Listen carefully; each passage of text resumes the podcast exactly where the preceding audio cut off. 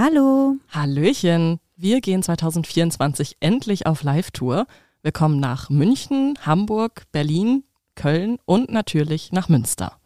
Der Vorverkauf läuft bereits und da wir in einigen kuscheligen Locations spielen, lohnt es sich, besonders schnell zu sein. Alle Infos zum Vorverkauf findet ihr bei uns auf Instagram und die Tickets gibt es bei Eventim und Rausgegangen. Wir freuen uns sehr auf euch und hoffen natürlich, dass ihr zahlreich erscheint. Hallöchen! Hallo und herzlich willkommen zu einem neuen Teaser von uns. Oder zu unserem ersten Teaser. Ja, herzlich willkommen zu unserem ersten Teaser.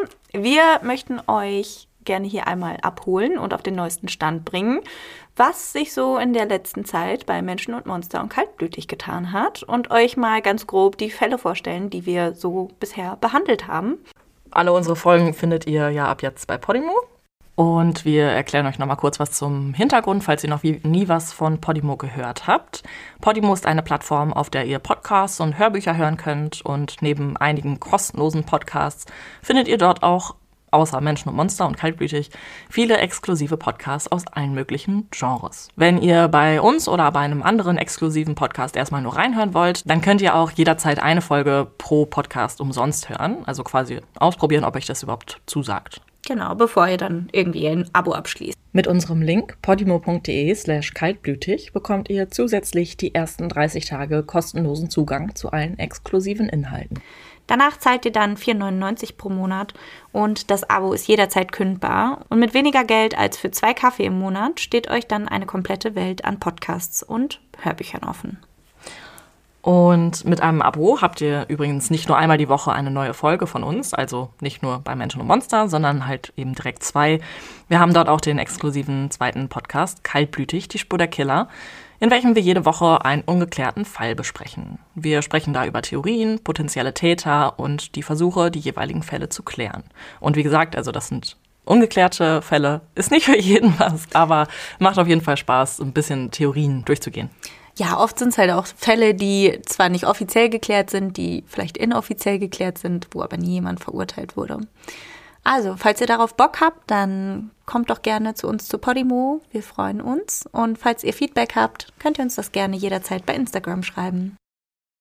In diesem Teaser erzählen wir euch einfach die letzten 4 Folgen, beziehungsweise heute, weil wir noch ein bisschen was aufzuholen haben, die ersten 4 Folgen, seit wir bei Podimo sind und nach, ja, klären wir euch dann immer auf, was inhaltlich so passiert ist.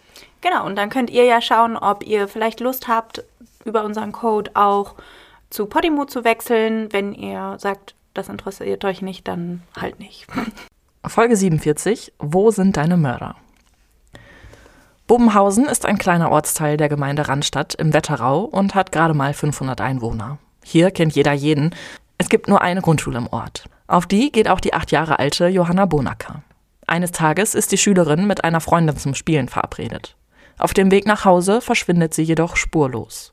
Nur ihr Fahrrad wird gefunden, es liegt mitten auf der Straße. Eine riesige Suchaktion nach der 8-Jährigen beginnt. Nur leider bleibt sie zunächst ohne Ergebnis. Erst nach 7 Monaten finden Spaziergänger durch Zufall Johannas Leiche. Das Mädchen wurde missbraucht und ist letztendlich an Klebeband, das um ihren Kopf gewickelt wurde, erstickt. Die Polizei unternimmt alles Mögliche, um den Täter zu finden. Doch es dauert 20 Jahre, bis der Mörder sich den Konsequenzen seiner Tat stellen muss. Folge 48: Das Mädchen unterm Bett. Maddie Clifton ist Teil einer Bilderbuchfamilie. Sie ist aufgeschlossen, freundlich und sehr gut erzogen. Am 3. November 1989 spielt die 8-Jährige draußen. Jedoch kommt sie zum Abendessen nicht nach Hause und sie bleibt verschwunden. Mehrere Tage später wird in der gleichen Straße eine Leiche gefunden. Es ist Maddie. Sie lag unter dem Wasserbett des 14-jährigen Joshua. Alle Details zu diesem grausigen Fall hört ihr eben in dieser Folge. Folge 49, Aussage gegen Aussage. Ralf Witte ist 46 Jahre alt, als er endlich sein Leben zurückbekommt. Als er endlich die befreienden Worte nicht schuldig aus dem Mund des Richters hört. Als er zurück zu seiner Familie darf. 5,5 Jahre hat er im Gefängnis gesessen, obwohl er unschuldig ist. Doch obwohl er sein Leben jetzt zurück hat, ist nicht so, wie es einmal war. In Folge 49 hört ihr, wie ein unbescholtener Familienvater wegen der Vorwürfe einer Jugendlichen in die Fänge der Justiz gerät. Das Mädchen hatte ausgesagt, dass Ralf Witte und ihr Vater sie gemeinsam mehrfach brutal vergewaltigt haben. Es steht Aussage gegen Aussage. In Folge Nummer 50 geht es um den Vierfachmord von Rupperswil. Am Montagvormittag, dem 21. Dezember 2015, wird die Feuerwehr zu einem Brand in einem Einfamilienhaus im aargauischen Rupperswil in der Schweiz gerufen. Im Verlauf der Löscharbeiten machen die Einsatzkräfte eine grausige Entdeckung. In verschiedenen Räumen stoßen sie auf 4 verkohlte Leichen, die zunächst nicht identifiziert werden können. Was dann beginnt, ist eine der größten Fahndungsaktionen in der Schweiz. Wie der Täter nach 146 Tagen gestellt werden konnte und wieso die Familie sterben musste, hört ihr in Folge 50. Und weil wir ja noch einen zweiten Podcast haben, in dem es eben auch um True Crime geht, beziehungsweise um ungelöste Fälle, namens Kaltblütig, dachten wir, wir erzählen euch auch da, was wir da eben in den letzten Folgen so besprochen haben.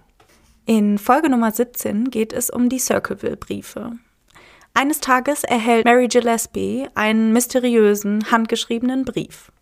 Der Briefschreiber kennt ihre intimsten Geheimnisse oder denkt das zumindest.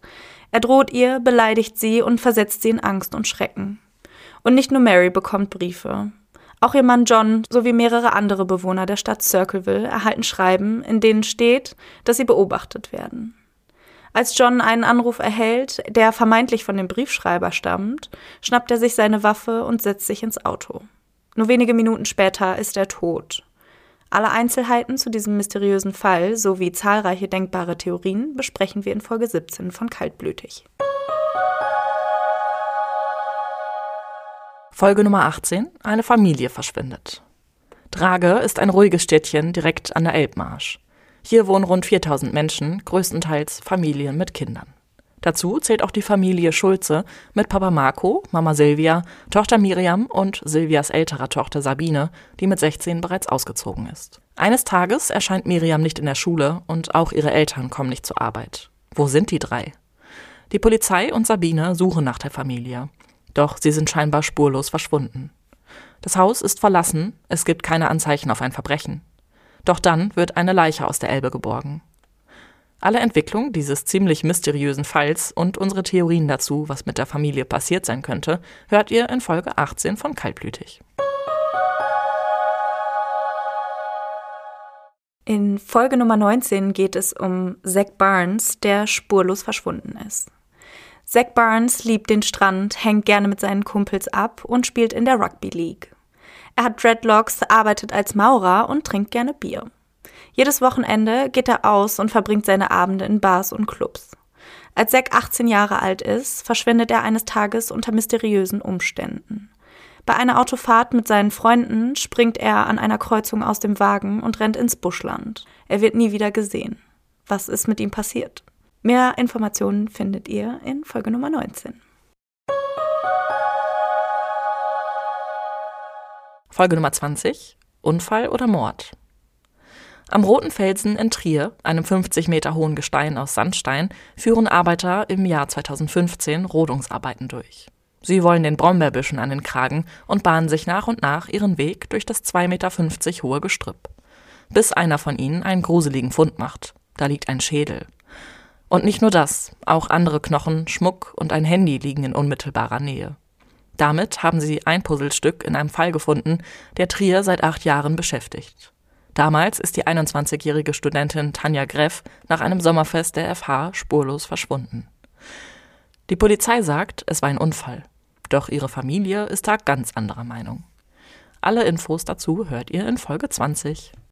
Wir sagen danke fürs Zuhören. Wir freuen uns, wenn ihr uns auch weiterhin begleitet. Und falls ihr Fragen oder Anmerkungen, Fallwünsche oder andere Nachrichten habt, dann schreibt uns jederzeit gerne bei Instagram. Macht's gut. Tschüss. Hallo. Hallöchen. Wir gehen 2024 endlich auf Live-Tour. Wir kommen nach München, Hamburg, Berlin, Köln und natürlich nach Münster. Der Vorverkauf läuft bereits und da wir in einigen kuscheligen Locations spielen, lohnt es sich, besonders schnell zu sein. Alle Infos zum Vorverkauf findet ihr bei uns auf Instagram und die Tickets gibt es bei Eventim und rausgegangen. Wir freuen uns sehr auf euch und hoffen natürlich, dass ihr zahlreich erscheint.